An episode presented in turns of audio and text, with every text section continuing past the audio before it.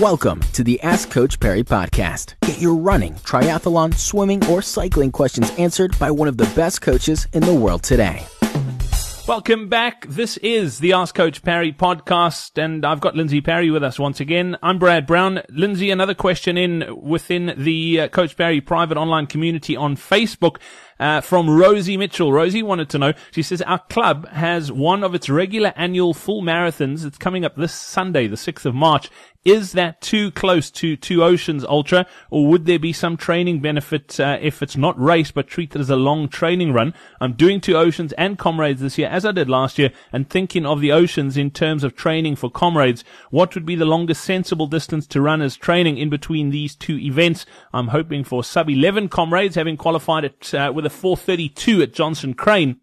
Uh, that was in Joburg in January. I have not set my heart on it, but will also be happy to finish. Uh, will be happy simply to finish again. Is running a marathon this weekend uh, just ahead of Oceans too much for Rosie? Look, it's three weeks out, so that's on my minimum. I always say to people, you need to have a minimum of three weeks between your marathon, whether it's a training run. Well, if it's a race, you would need more than three weeks. So if you do it as a training run, run it really easy, then it's in that minimum zone. So you would run nice and easy there. Um, probably the next weekend would be a shorter run, two weeks out, a slightly longer run, um, and then the week before Oceans, a shortest run. But yeah, so yes, the answer is you can go ahead and do it. Um, it would then also, I would then also assume that you haven't done a marathon since Johnson Crane. So you're well outside that three week window for this particular run.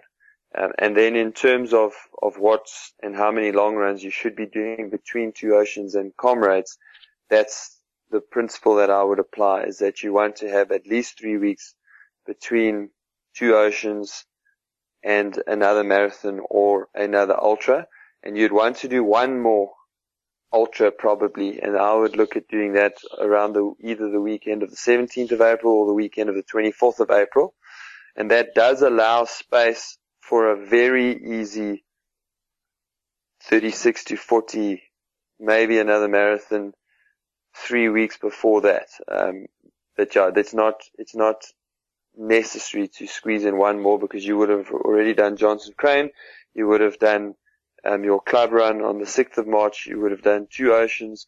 So by doing another ultra, you're already sitting on four when I feel like the ideal is probably three. So I wouldn't be tempted to add in a fifth marathon between Oceans and, and Comrades. Awesome, Rosie. Good luck. And uh, yeah, as Lindsay said, training run, nice and easy, just uh, time on the leg. So best of luck for this weekend uh, if you are going to run it, and best of luck in the final build up to the Old Mutual Two Oceans as well. Don't forget if you'd like to be part of uh, the Coach Parry private online community, there's a pretty active Facebook group. Uh, you get access to all the recordings of all the online seminars we do and a whole lot more. All you need to do is go to coachparry.com forward slash join. You can get all the details there. Until next time, from myself, Brad Brown and Lindsay Parry, it's cheers. Be sure to subscribe to the Ask Coach Parry podcast on iTunes, follow it on SoundCloud, or listen to it on Stitcher. Follow us on Twitter at Ask Coach Parry.